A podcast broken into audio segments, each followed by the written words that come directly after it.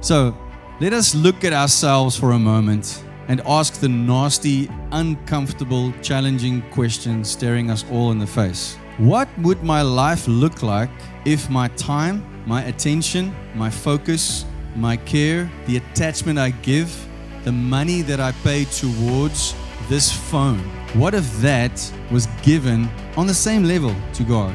And should the phone get lost, that intensity with which I look for the phone, what if I sought the living God daily with that intensity that I'm looking for my phone for? What would life look like? What would the church look like? What would the Helderberg look like? What would your household look like? Now, I know what some of you are thinking is that, yes, but we should love God more than our phone. I know. But what if we could just match it?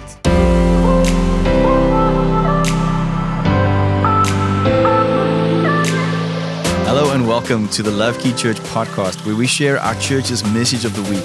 My name is Heinz Winkler, and together with my wife, children, and our leadership team, we host Love Key Church here in Somerset West, online, and on this podcast. It is our mission to help you to encounter God, align with His purposes, reign in life, and help others to do the same. We trust that you will find this message empowering, encouraging, and inspiring please share it with your friends and family and write a review for us. And a huge thank you goes out to those who have already done so. May you be thoroughly blessed as you listen to this message. You guys have a good time with Jesus? Wonderful. So glad to hear it. We've got, um, it's great to see so many people here. Every Sunday that we get here at 7 and we set everything that you see up here. Yes, every Sunday. Um, you, I go, will they come? will they come? I, I mean, some of you have heard this story a lot, but um, those who are new, when, when God called me to plant, and after I gave him all the excuses why, you know, he shouldn't ask me to do this, and he answered each and every one. And I eventually realized I need to do this. I have to step out in obedience. Um, I said to him, Okay, Lord, I will show up and be obedient. I will tell them what you share with me, but you have to bring the people. And he's been bringing the people, and it's been amazing to see. So I just want to give him the glory, thank him. Because every, each and every one of you is special to God. And if you are a son or a daughter of the king, that makes you royalty. And that, that for me is an honor to stand here and speak to you as, as royalty of God. So if I, if I could give you each a crown, I would do that. But you'll get your crown in heaven one day. All right. Let us get into the Word of God. Thank you, Jesus. I just want to honor my friend and pastor here in the house today, Bill Bennett. Thanks for being here, brother. He, uh, as we were as we were worshiping just now, I remember visiting him in, in Brentwood, Tennessee, just outside of Nashville years ago, and I would witness this man walking out of the comfort of his air-conditioned home when it was like 40 degrees, humidity in Tennessee, going into his basement or his garage that didn't have air conditioning and worshiping every morning at 5 a.m. And he invited me to come with him a few times. And eventually I thought I should probably go. I should probably get up at 5. Um, but I, I, cherish those times and those memories. And it was, it was great to worship with you again today, brother. Thank you for being here and for bringing your, your family. Welcome. All right. Um, we are doing a series on foundations on the back of Psalm 24. And for those of you who, are, who do see yourself as part of this church, quick announcement we are doing a study on these foundations throughout this month. So I really want you to come every Sunday or at least tune in or go and watch and listen every week so that you are on, on board because it's difficult for us to have another course running at the same time as church, we will we hope to grow to that place where we have an ongoing membership course that's running. Um, but because it's the end of the year and it's our church's second birthday this month, yes, we want to we want to celebrate by recognizing our members, making sure that you guys, you know, when you say you're a Christian, you know what you believe. It's important. So that's why we're going through these foundations. And just on that note, so quickly, we are celebrating our birthday next Sunday, the 20th. It'll still be a service. I'm still going to preach, but it's going to be with a bit of extra flair and balloons and whatever. So come, uh, and we want, if you are willing, please dress up in yellow, white, ach, gold, white, or black, or a combination of the three. You're more than welcome. Uh, we just, and we'll probably give you a little cupcake and something. So please come and join us for our birthday party next week. And, um, and then on the 4th of December, we are going to have a special members event where we will recognize and honor our members. And then afterwards, there's a, a members, let's call it a year end function or a, a members party. And uh, we need to know who our members are. Some of you think you're a member, but you haven't actually told us. So if you see yourself as a member and you haven't done so already, please send us a message on Telegram uh, or WhatsApp just so we know hey, me and my family, we're in. Here's our names so we can make sure you're on the list because we'd like to give each and every one of you something to say, hey, welcome to the family. It's great to have you here. Everyone understand that? Happy with that? All right. Who here, you know, by, by show of applause, is a member of Love Key Church? Yeah. Yeah.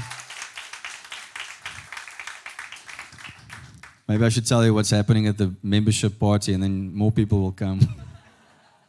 Nothing like a little bit of manipulation to get people there. Uh, all right as, as I was going back and, and looking at the foundation series we did last year, as we laid these foundations very um, firmly, I realized that I, um, I took two to three Sundays per foundation last year. And now we're trying to do two foundations per Sunday over four weeks. So there's no way that I can get into every every little thing of each foundation. But so please see this as a intense uh, summary. And I want to encourage you to, to go do your own study further into each of these topics and maybe even go back and listen to the messages from last year. If you don't know, uh, they start from a message called U Turn, which is about repentance. So you can go and check that out. The foundations we are talking about is repentance, salvation, is the ones we did last week. Today we're going to tackle faith and lordship. And then we've got baptism with water, baptism with Holy Spirit. We're going to talk about spiritual family and discipleship. So that's still coming up. The reason we're doing this is because if we don't, as believers, know, understand, and have these things firmly in our spirit, man, we will struggle with our identity. We will struggle with our calling. We will struggle in our marriages and our families and in what God has called us to do if we need a clear picture of what these things are and a solid foundation so that when the winds come, when the storms come, we're like, no, I know who I am. I know what I believe. Amen? That's why. Anyone that does training in any proper field will tell you the reason we do some of these things is so that it becomes second nature. It becomes secondary to what your normal response will be. So when I don't have to think about what faith is. I don't have to wonder what it means to be baptized. I know because I've studied it, God has settled it. Um, I know the scripture and I've done it, I've lived it. Then it becomes part of who we are. Amen? All right. So, the series we're doing is called Who Will Ascend, which comes from Psalm 24, and we'll read that together just now. But I want us to just quickly be reminded of why we are doing this uh, from the scripture. We read that these things are seen as elementary. They should be, this is grade one Christianity. We should have this down pat. But I think the average Christian may not have this all, you know, sorted out. So let's read from Hebrews 6, verse 1. Therefore, leaving the discussion of the elementary principles of Christ, let us go on to perfection. That's the standard, guys. Perfection. How many of you feel perfect in your knowledge of the word and in your journey with Christ? That's why we're doing foundations. Let us go on to perfection, not laying again the foundation of repentance from dead works and of faith towards God, of the doctrine of baptisms, or laying on of hands, of resurrection of the dead, and of eternal judgment. What is he saying? These things should be normal. And once you get it, it should not be necessary to lay it again. It should just be part and parcel of who we are. I mean, okay, so that's just undergirding what I said a moment ago. And today I want to add this scripture that has challenged and helped me a lot. This is a prayer that Paul writes to the Colossians. He's got a similar prayer to the Ephesians where he just he prays that we will get it. In modern day language, we'll say, I just pray that you get this. I pray that it's settled and it doesn't go anywhere afterwards. You know why? Because once we hear truth, the enemy will come and say, eh, like it did with Eve, did God really say? And if you don't know that God really said, then he will make you doubt, and then he will lie, and then you will go, eh, maybe. And that's the problem. And that's where many, many people of faith tend to fall away or get their wobble in their journey with Christ. So listen to what Paul says. For this reason, we also, since the day we heard it, do not cease to pray for you. Let us also pray for each other this way to ask that you may be filled with the knowledge of his will in all wisdom and spiritual understanding, that you may walk worthy of the Lord, fully pleasing Him, being fruitful in every good work and increasing in the knowledge of God. Amen? So, can we see why? And would he pray this if it wasn't possible? Would he pray this if it wasn't accessible? No, He wants us to know this. And I want this for all of us that we will be filled with the knowledge of our understanding, uh, uh, the knowledge and understanding in our spirit, man, about what God wants to share with us. Amen? All right. So, to our main anchor scripture for this series Psalm 24 from verse 1. The earth is the Lord's and all its fullness. Can I get an amen?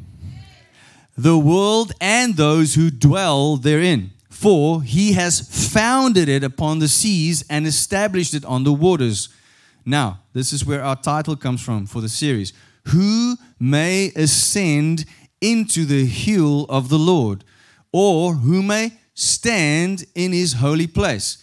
He who has clean hands and a pure heart, who has not lifted up his soul to an idol, nor sworn deceitfully this man, this person, will receive blessing from the Lord and righteousness from the God of his salvation.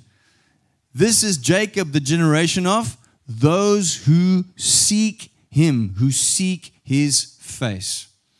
And that is our title for today Those who seek him. Who shall ascend? Those who seek him. What does it mean to seek him? We're going to talk about that. And we are using that as a title for the, the foundations of faith and obedience. All right. So I want to ask you a question. We're living in a modern day age. Most of us in this room will probably have some kind of smart device, a phone that you know we do most of our life on. How many of you have ever lost your phone? Ever lost it? How many of you wish you had a phone? okay. All right. Al die kinders se hande gaan op. So for how many of you when you lost your phone you couldn't find it and like you are busy, there's a lot happening, you you suddenly your whole world comes to a standstill. All right? This this wasn't as important, but yesterday this happened to me. I lost my phone, couldn't find it, don't know where I put it. And then for those next few minutes, I didn't do anything else. I just tried to find my phone. Anyone ever had that happen to them? All right. So you re, you retrace your steps you second guess yourself. You're like, what did I do? How does this happen? You try pinging it with your watch or with another device, and now for some reason, this amazing technology doesn't work and it's not pinging, and you get frustrated. Did you give up? It's like, ah, I'll just let the 24,000 Rand phone go. Anyone ever give up on their phone? No. You keep looking until when? Until you find it. How many of you, when you were looking for your phone, was you know you were kind of casual, kind of relaxed, not really fazed? If I find it, I find it. Or were you a bit more passionate and relentless and focused and let no one stand in my way until I find my phone.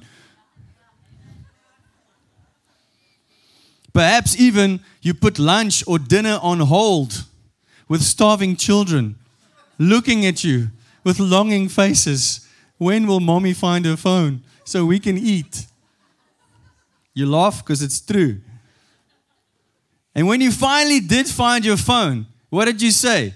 Yay! Woohoo! I found it. You shouted it to everyone, right? Because everyone was looking with you. Because the whole house had to come to a standstill, or the office. Okay, everyone can relax now. I found my phone. Because everyone was so upset about your phone being gone. But you kind of projected your urgency onto them, right? Why did your whole world come to a standstill when you lost your device? You can say, well, it's expensive. It cost me a lot of money, so I don't want to lose it. Maybe there's some precious photos on it and it hasn't synced with the cloud. Maybe you waited a very long time for this phone and now you, you know, this is your phone. Perhaps deep down you started feeling some kind of deep longing to just hold it, to just scroll. I just I just need to scroll again. If I can't scroll, you know, I might pass out. Maybe you just have FOMO. From what, what happened in the last five minutes on social media that I missed? If you don't know what FOMO is, let the young people tell you. Fear of missing out. Perhaps it's the functionality you know it has, and that you need this phone for your business, and that's why you're so stressed. You have faith that this thing will keep on helping you and making things easier by doing important tasks quicker and make things happen in your life. And you believe that this thing can do it. This expensive, valuable, multifunctional, multi connected device that we take care of, charge when needed, keep by our bedside, the last thing we look at when we go to sleep the first thing we look at when we wake up, it's very important to us. Some would even say, if they've watched Lord of the Rings, it's my precious.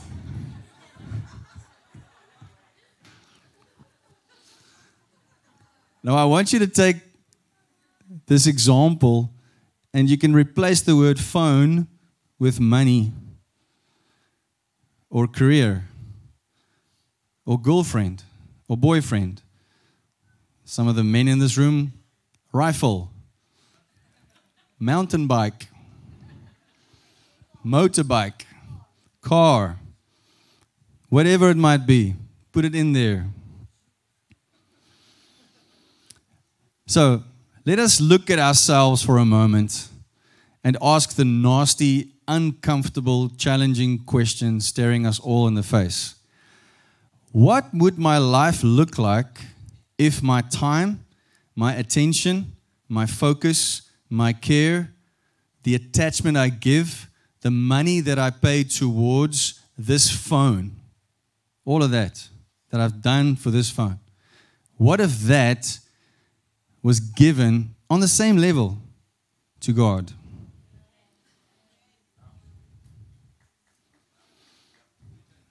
And should the phone get lost, that intensity with which I look for the phone.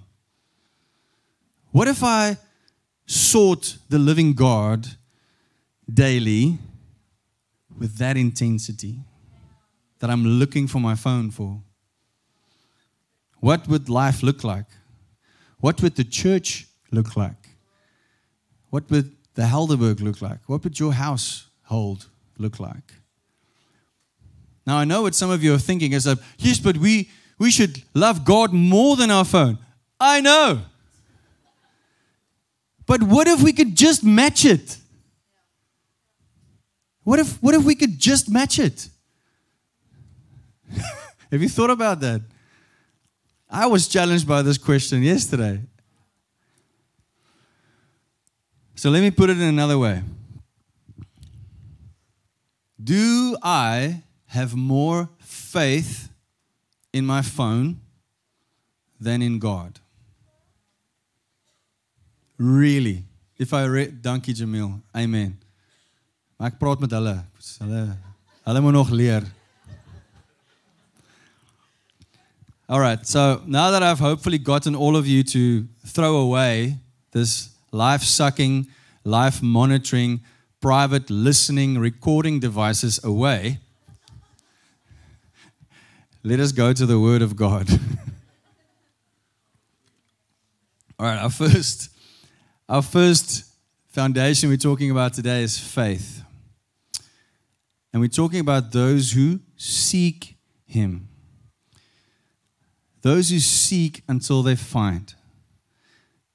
It is when we believe something exists that we want to find it and that it, we know it can be found and we know it will be found. That's when we try to seek something, right? When you were looking for your phone, you're like, I know it exists. I know it's somewhere in the house and I know what it does, and I know I'm able to find it. So I'm going to try and do it until. You get the principle. So before I ascend the hill, before I want to stand in the holy place, before I seek God, I must believe, have faith that God actually exists and that it's actually possible to seek and find Him. Would you agree? All right.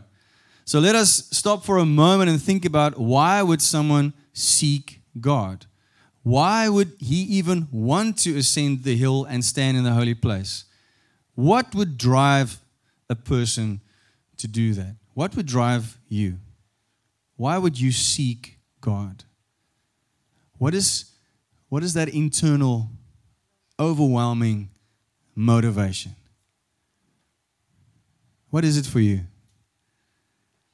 You see, faith gets you going. But behind the faith, there should be love. There should be love for God. And because I love Him, and because His Word says if I draw near to him, he will draw near to me. That he is able to be found. Now, by faith from love, I go, I want to seek you, Lord. I want to seek you, Lord. When I love someone, I should want to be with them. How many of you are married and your spouse says to you, I love you, but listen, I'll see you in a month? What are you going to do? Oh, no, I'm just going to be away. But I thought you said you love me. I do. I'll love you at a distance. How many of you would buy that? It doesn't make sense, right? And when I'm not with them, let's say, I mean, this is hopefully way worse than your phone. Let's say a loved one goes missing. I mean, that's a next level of seeking, right? Imagine losing a child. That's that's a whole other ballgame. If it's not, then you really need help. But now, love, together with the belief that God is alive and is available and wants to see me and wants to spend time with me, should fuel our desire to seek until we find Him. I'm going to keep saying until because that is how we should be seeking God. You can also put in the word pursue in there. When, when do cops give up a high speed chase? They're in pursuit of a culprit, they want to catch him. When do they stop? When they've caught him. Hopefully. So, Psalm 24 says that those who seek God and seek his face, in, in most Bibles, that word face has to do with his presence. It's his presence. It's seeking to be in his presence, to be near him, to engage with him, to encounter him, to experience his closeness. That is the motivation for the seeking. I love you so much. I want to be near you because when I'm near you, your presence will be there and on me and around me and fill me. Amen. Those who seek God are those who have faith, are those who believe that He does exist. They want to seek and find His face, His presence, that it is possible to find and step into His presence, and that they will find it if they persist. Have you ever stepped into, like, I've got five minutes, I'm going to have a quick quiet time? You sit there and you go, okay, nothing's happening, nothing's happening. Oof, I've got my next appointment. And you go. Because you, you're like, well, God, you need to come when I'm ready. How many of you know, how many of you, if you have been waiting for someone for a long time and they eventually come, but you can see they're looking over your shoulder for the next appointment, will actually engage the way you would have engaged if you saw them come restful, focused, and look you in the eye. It's different, right? Have you ever noticed that we say pay attention? Pay. It's giving. It is it, it costs you something to give your attention. So paying attention is actually a very apt way of saying it. All right. So by now, I hope that you have a better idea of what faith is. Faith is that driving force that should lead us to seek God. But I'm going to give us some scriptures as we go deeper into what this is. So, 2 Corinthians 5, verse 7 says, For we walk by, not by, what does the world say? Seeing is believing. It's exactly what the world says. How many of you have heard that from a young age? No, trust the facts, eh? You have to be realistic. Be realistic. If you don't see it, it's not there. And then those same people, and let me not get into that subject. For we walk by faith and not by sight. Jok, so lus om stout te. Hebrews 10. Hebrews 10. Okay, so the famous definition of faith is Hebrews 11:1. 1. Okay, we'll get to that. But remember that when the Bible was written, it wasn't written in chapters and verses. That was put in later. So this was a continuing thought. All right? So let's read from Hebrews 10 verse 38 to 39 and then go into Hebrews 11:1. 1. It says, "Now the just shall live by faith. But if anyone draws back, my soul has no pleasure in him. But we are not of those who draw back to perdition, but of those who believe to the saving of the soul. Now, faith is the substance of things hoped for, the evidence of things not seen.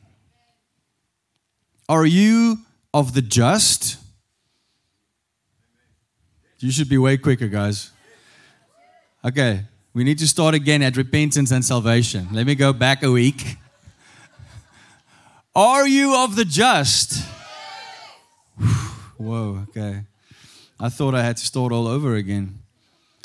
So when you repent, you turn from sin to God. You are saved, born again of God. You are made righteous.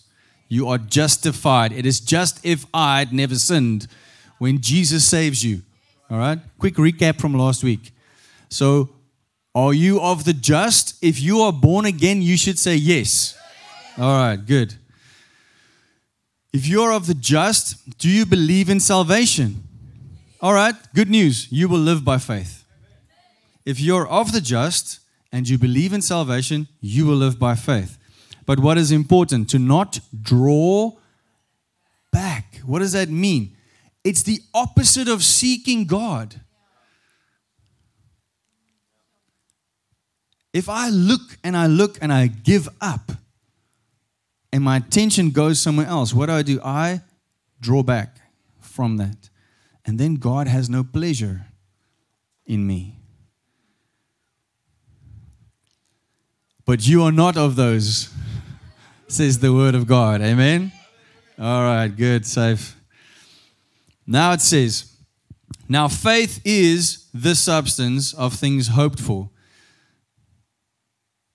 now, my friend Ade, some of you will know him, he helped me to understand what faith is from this verse. And I've got some Bible over coffee friends at the back there. It says, faith is the substance of things hoped for, the evidence of things not seen. So, can I hope if I don't have substance? Okay, let me start here. Do you believe the Bible is the Word of God? All right. Do you believe that this verse is in the Bible, Hebrews 11 1? Do you believe that you should listen and obey? Good. It says faith is the substance. I want to know what faith is. Faith is the substance of things hoped for. Yes, but I just hope for a good life, you know. I just hope. I just hope there will be peace on earth. And I just hope that I'll get that car and I'll get that. I just hope. And I have so much hope in this life, in this world.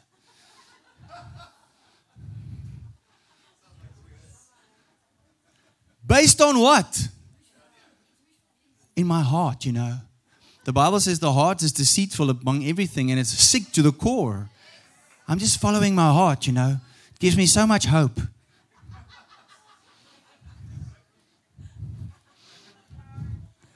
Good luck. So, but that's how the world works, guys.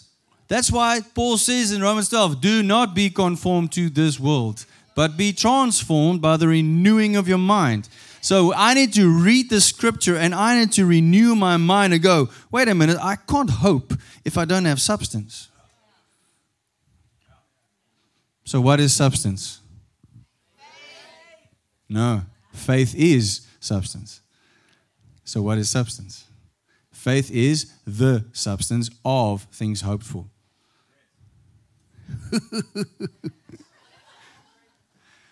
All right. I'm going to help you. Some of you ladies are wearing jewelry.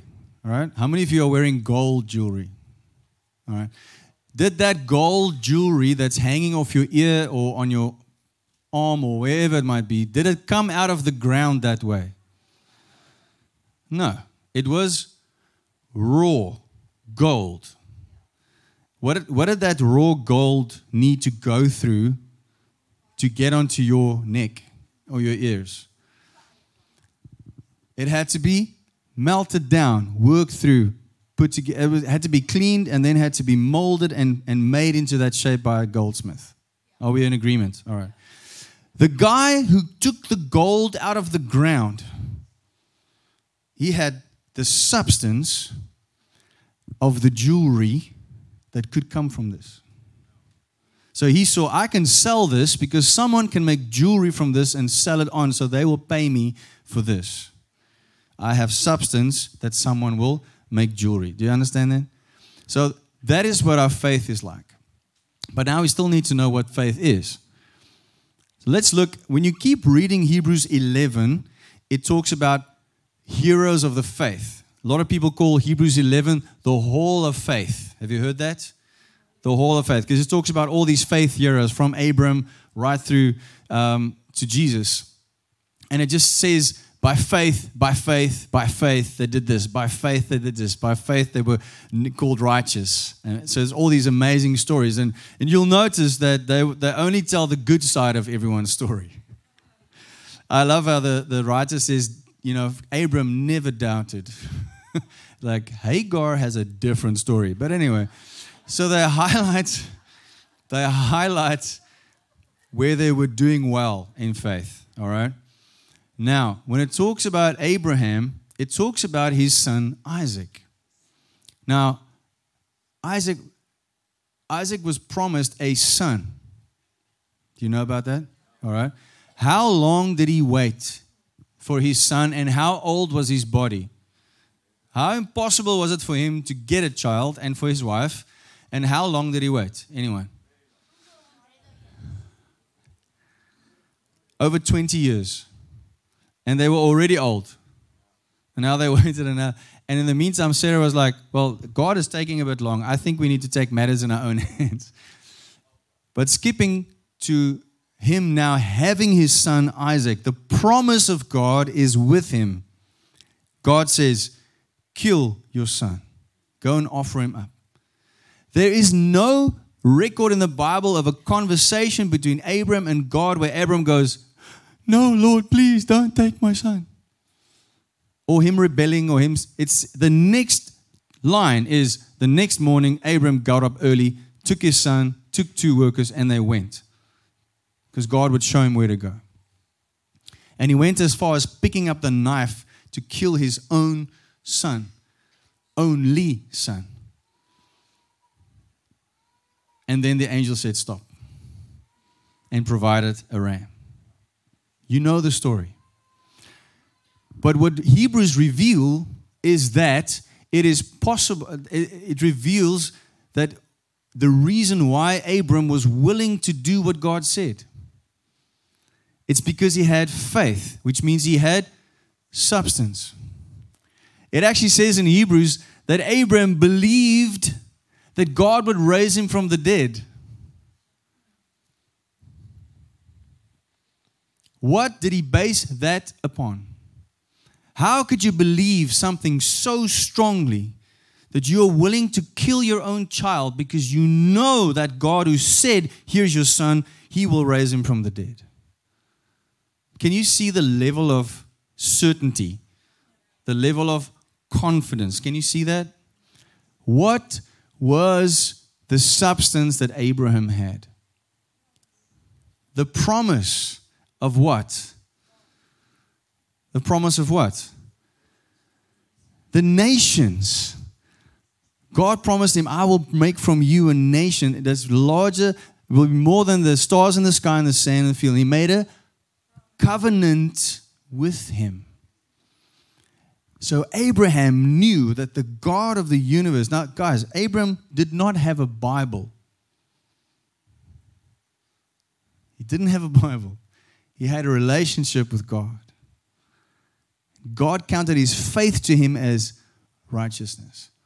And because he believed, if God said it is so, he's like, okay, I will be the father of many nations. He has one son. Great. Okay, kill him. Okay, you must have a plan that I don't understand and that I can't see. Maybe you'll raise him from the dead once you've killed him. Because I know that I know that you spoke and said this is what will happen. Can you follow the thinking? All right. So we still have to just settle in everyone's mind what is the substance, because faith is the substance of things hoped for. So Abram was hoping that his son would be raised from the dead if he killed him. He based his, his, his faith was solid in the substance that God said, You will be the father of many nations. So, the end of that, I have to go through so quickly. But can you understand that when you have a word from God or the word from God, that that is your substance, that you can hope upon, that you can see the evidence that is unseen to everyone else, you see in your spirit, man, it will happen. That is faith. Faith is the substance of things hoped for. So if God said so, it will be so. And this is true, I believe, for the Word of God. So you can take Scripture and say, Lord, you said this is true. I'm going to stand on that truth. And however that plays out, it may not always make sense to me, but I know that I know who you are and what you said. And we stand on that. Amen? All right.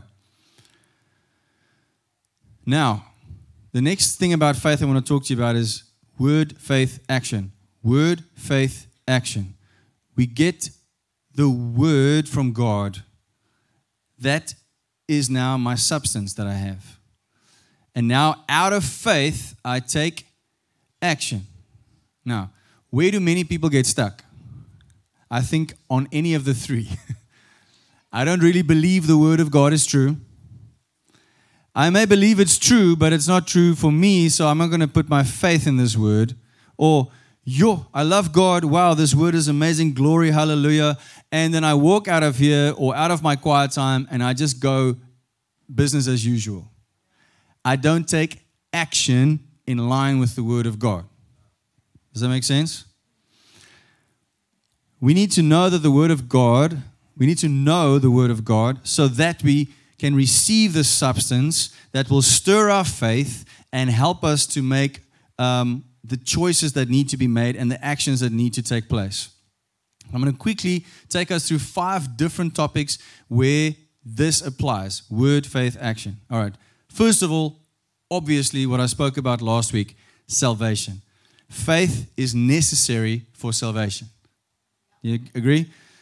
We hear, it says, we hear the word of God because faith comes by hearing and hearing the word of God. All right? So when we hear the word of God, when we hear the gospel and it impacts us, that is why we are a church where people come to encounter God because when you encounter Him, you encounter the gospel, the good news of Jesus Christ. And you realize I'm a sinner in need of a Savior, and that by grace, through faith, I am saved. And now I take action and I receive this gift of salvation and I choose to follow Jesus and live for Him. Does that make sense? Word, faith, action. All right. Next up, receiving my calling and identity. So now that I'm saved and I know where I'm heading, there is much more to being a child of God than just getting a ticket to heaven. Did you know that? We don't get saved to just go to heaven. We get saved so that we can bring heaven to earth. Amen.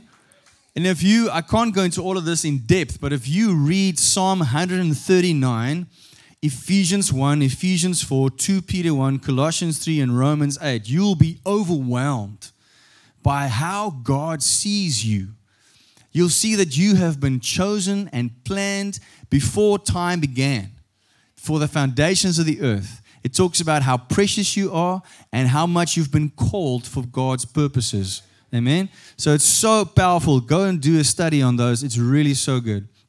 God's word and or God's uh, so we can all receive from the word of God and we can receive prophetic words or encouraging words or when I spend time with God I hear from him because he says my sheep know my voice. So if I know his voice I spend time with him I will hear him sometimes maybe not audibly but in a picture or a dream or in some way he will fill my thoughts and tell me how he sees me.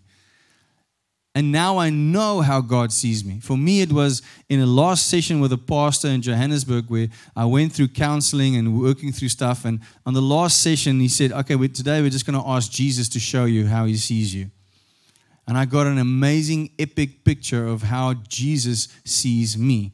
And that picture has, has helped me, taken me, strengthened me through some of the toughest times in my life. If I wanted to doubt, I could stand on that picture because that picture is substance that makes me hope and makes me see things that no one else can see. And our and when we know that we know the word of God is true and who he's made us to be, our identity is sure in him and from my identity flows my calling. This all comes from understanding who he is, who I am, and that his word is true. Therefore, I will have faith in his word, and now I will live that way. Word, faith, action. All right? Thirdly, this is how we receive promises from God. If I know that God told me this will happen, then I have a promise. He's given me His word. Now I stand on that word and I take action. Quick example of this my wife and I, when we wanted to try and have children, we, uh, so first of all, let me tell you this. God gave me a word, a vision in 2005 that I will have a wife, hallelujah, and that I will have three boys and a girl. I knew this before we were even together. God showed me in a picture. I will have three boys and a girl. Now, a couple of years in being married, my wife and I started trying. We didn't fall pregnant. We went for tests. They told us from the test you have less than a 5% chance of falling pregnant the natural way. I said, Thank you for the medical advice. I know what my God said. So we prayed into the word of God, the promise of God, and we didn't give over to the, the prognosis or the diagnosis of the doctor. We didn't let that decide for us. And shortly after that, we were pregnant. But then we had a miscarriage. And now suddenly your faith is stirred and then you feel knocked down again. But God said. So even through the miscarriage, the hurt and the, the, the absolute heart wrenching time that was, God carried us through that. And in His amazing way, He came and He gave us both closure on that experience. But shortly after that, because we trusted in Him, we felt pregnant again and we had three boys in a row. And then my wife said, I'm done. But I know that God said there's still a goal on the way. And I said, Lord, if, if you want that goal to come, you need to work on my, my wife's heart. Long story short, He did. Our daughter is here, and our family is complete. Thank you, Jesus. The fourth thing, we need word, faith, action when it comes to going through adversity, trials, tribulations, and suffering. How many of you know that? That's what get us through it. If God gives us a, a word about why we are here, and we start on that journey and we say, Lord, we know God said, go here and do this.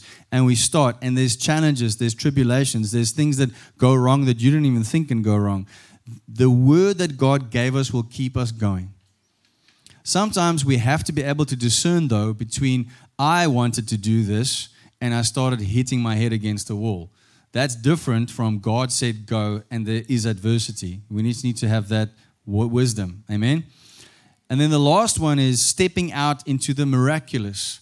How many of you know from the Word of God that we are actually called to heal the sick, drive out demons, raise the dead?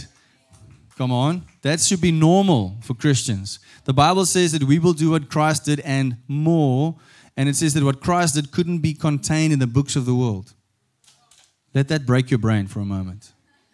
So, we when we have the word of God that it is possible for us and it says that listen there are over 20 spiritual gifts that you can operate in healing is one of them. There's other things as well. Word of wisdom word of knowledge. You can prophesy. You can encourage people. You can help. All these ways is spiritual gifts from God that we have to but when I know it's true I still have to believe it's true and I have to step out in action.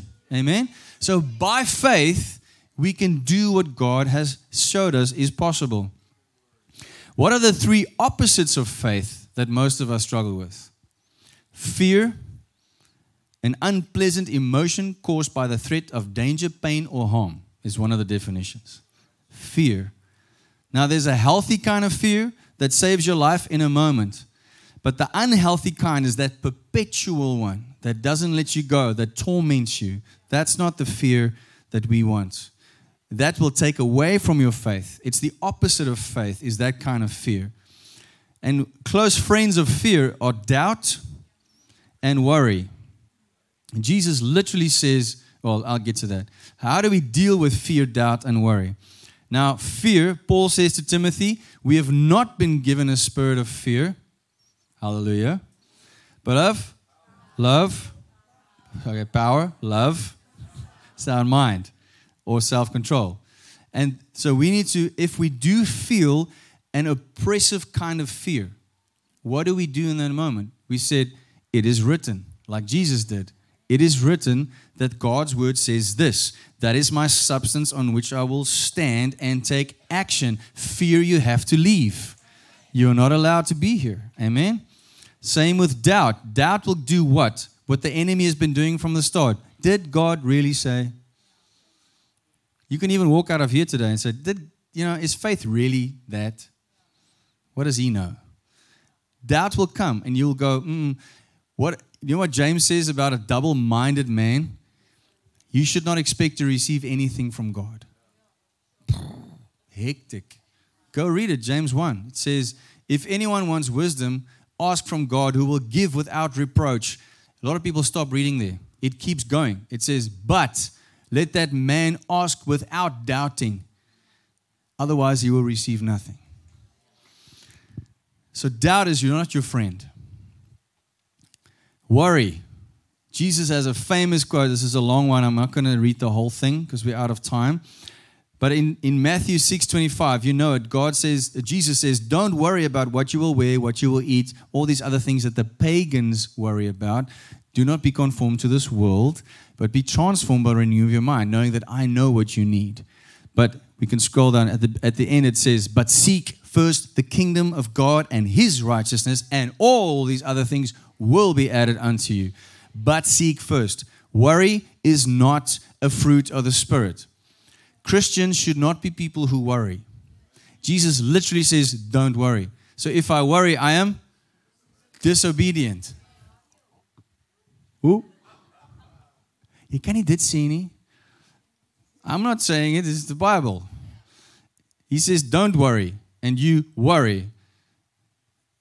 There's a disobedient. Guys, I'm struggling with that as well. I'm not saying I've got it down pat. There's moments where I do that. But what, I, what do I do? I say, The Word of God says, It is written.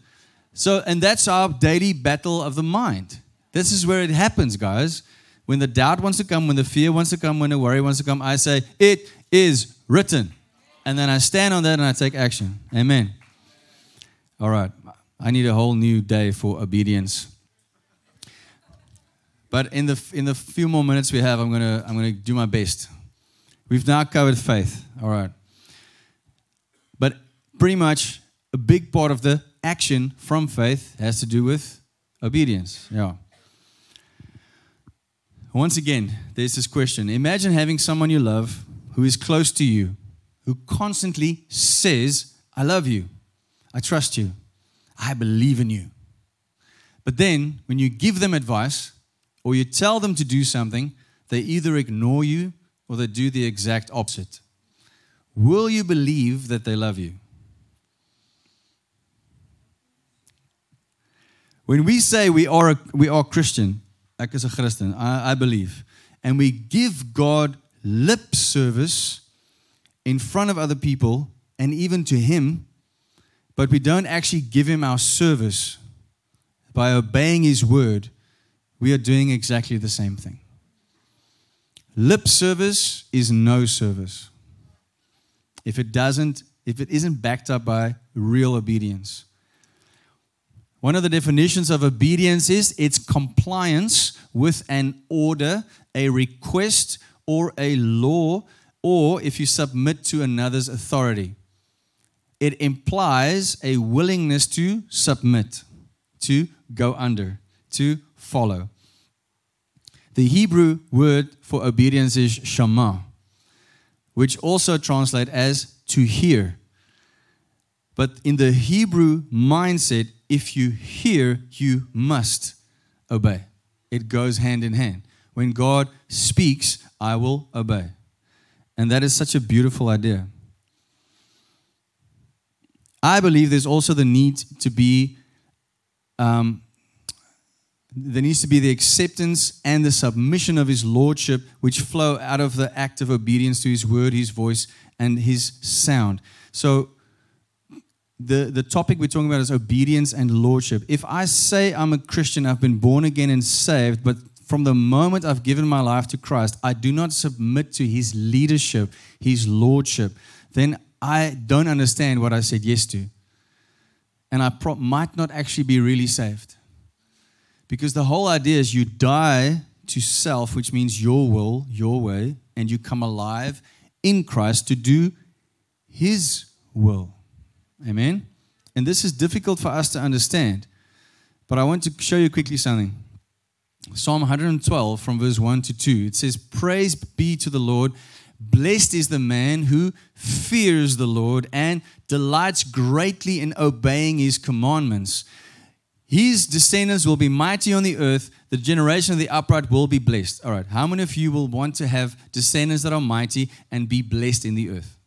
Okay. It starts with fear of the Lord and greatly delighting in obeying his commandments. How many of you get excited about rules? Yay! He greatly delights in obeying his commandments. Now, how do we how are we supposed to understand this? I want to show you. 1 John 5, verse 3. It says, For this is the love of God. This is the love of God, that we keep his commandments. And his commandments are not burdensome. When will commandments not be burdensome? When will they not be hard? When I understand that I do them out of love and that they are for me, to bless me, to give me a good life, a healthy, good life. I don't mean the best life now kind of thing. I mean, when I understand this is how God designed me to be. And then Jesus said it very straightforward, John 14, 15. If you love me, you will keep my commandments. Can you see that there's a connotation between love and obedience? If I truly love, I will obey. because God loved me first and I had a revelation about that and, I, and, it changed my life, I am now a new creation. I respond to that by loving Him back. And true godly love is unconditional, serving, and sacrificial. And I do not, uh, if I, sorry, it's serving and sacrificial. And I need to follow His word daily. And it's not out of a sense of obligation, it's out of a sense of relationship. Amen. The last big thought around obedience, I want to read to you from Luke 6, verse 43. And let us, let us retake this in. For a good tree does not bear bad fruit, nor does a bad tree bear good fruit. For every tree is known by its fruit. For men do not gather figs from thorns, nor do they gather grapes from a bramble bush. A good man out of the good treasure of his heart brings forth good, and an evil man out of the evil of his evil treasure of his heart brings forth evil. For out of the abundance of the heart his mouth speaks. But why do you call me Lord, Lord, and do not do the things which I say? Whoever comes to me and hears my sayings and does them, I will show you whom he, uh, whom he is like. He is like a man building a house who dug deep and laid the foundation on a rock. And when the flood arose, the stream beat vehemently against the house and could not shake it, for it was founded on the rock. But he who heard and did nothing is like a man who built a house on the earth without a foundation against which the stream beat vehemently, and immediately it fell. And the ruin of that house was great. When I was young, I remember the story as just meaning I must build my house on the rock of Jesus. And that is sort of true. But just building it on believing that he exists, that there is a Jesus, or that, yes, I love him, is actually not the whole truth. The whole truth is when I hear him speak, I must do what he says. Otherwise, he doesn't know me. There's a famous saying in the Christian world, you may have heard this before. If he is not Lord of all, he is not Lord at all. I understand what it means.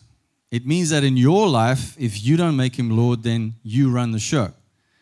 But if you choose that He's not Lord of your life, does that mean He's not Lord of life? Does His law suddenly not apply to you? No, it still applies. He is still Lord. Just because you don't recognize Him, how many of you know that the president we have, you may not have voted for him? He's still president. It's kind of the same thing. He's still governing your life. Now, luckily, our God knows exactly what the right thing is to do and the right way is to live. So if I rebel against his government, I will feel the consequences. But if I align with his government, government, I will see the blessing. I will see the fruitfulness. And I will be fruitful for him. Amen. All right, let us stand in the presence of our God. And let us reflect and respond. Lord Jesus, We have spoken about these important matters, Lord. What does it mean to have faith in you? What does it mean to obey you? And Lord, it's impossible to bring everything from your word about these topics in one session. But Lord, I thank you that you have spoken to us today through your word. Your word is our substance, and we will hope, we will see by faith what may not seem possible, what may not look possible, we believe. And so, Lord, today we choose to have faith in you. If any of any one of you feel like me a little bit today, and that story about the phone has really challenged you, and you need to repent. Maybe it's not your phone, maybe it's something else. Maybe it's another thing in your life that the Holy Spirit showed you today. It says, listen, this thing may be as important or even more important than God in your life. Let us just take a moment and, and repent. Let us just say, Lord, I'm sorry for putting this thing in any way above you or beside you. I'm sorry, Lord. I repent. Forgive me, wash me clean, and make me new. I want to be that person that ascends the hill of the Lord and stands in the holy place with clean hands and a pure heart, not lifting my soul up to anything else, not dealing deceitfully, being righteous, being justified by the blood of Jesus. I know, Lord, that's who I am. Say that to Jesus. Say, I know that's who I am. I believe it and I stand upon that truth. If there's anyone here in this place today, that feel like Holy Spirit is speaking to you. There's this tug in your spirit being that you don't really understand. Something it's saying to you, you need to make a decision today. If you want to make a decision to follow Christ today, to repent, to become saved, to put your faith in Him, to make Him Lord of your life, these things we've been speaking about. If that's you today, if you want to say yes to Jesus, you just put up your hand and show us you want to make that choice today. Say yes to Jesus. Anyone? Is any of the team that see a hand that I'm not seeing? Just tell me. If you're feeling uncomfortable inside your chest, that's the Holy Spirit speaking to you. He's calling you because He loves you so much. All right, if this if this is too hard, come please come to me afterwards if that's you. I just sense there is at least one person that wants to make that decision today. All right, if you are here today and you are following God, you are following Jesus, but you realize, man, I need I need to step out in more faith. I need to trust the substance of His Word more. Word, faith, action is lacking a little bit. I need to I need to step it up. If that's you, can we all just raise our hands and say, Lord, help us, strengthen us, guide us. Lord, we want to move in the more. We want to move in bigger faith based on your word. And Lord, we want to take action when you say so. Help us and strengthen us in our faith so that when you speak, we will move. We pray that in the mighty name of our Lord Jesus Christ. Amen and amen. May the Lord bless you and keep you, make his face shine upon you, and be gracious to you. Have a wonderful Sunday. We love you. We'll see you next week. Bye bye.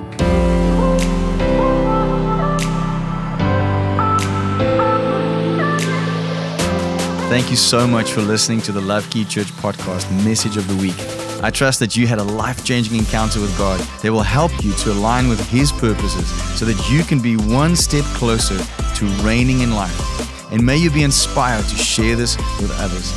Have a great week and remember to listen again next week, or you can catch us live online or come visit us in person. May God bless you and keep you, make His face shine upon you, and be gracious to you and your loved ones. God bless you. Bye bye.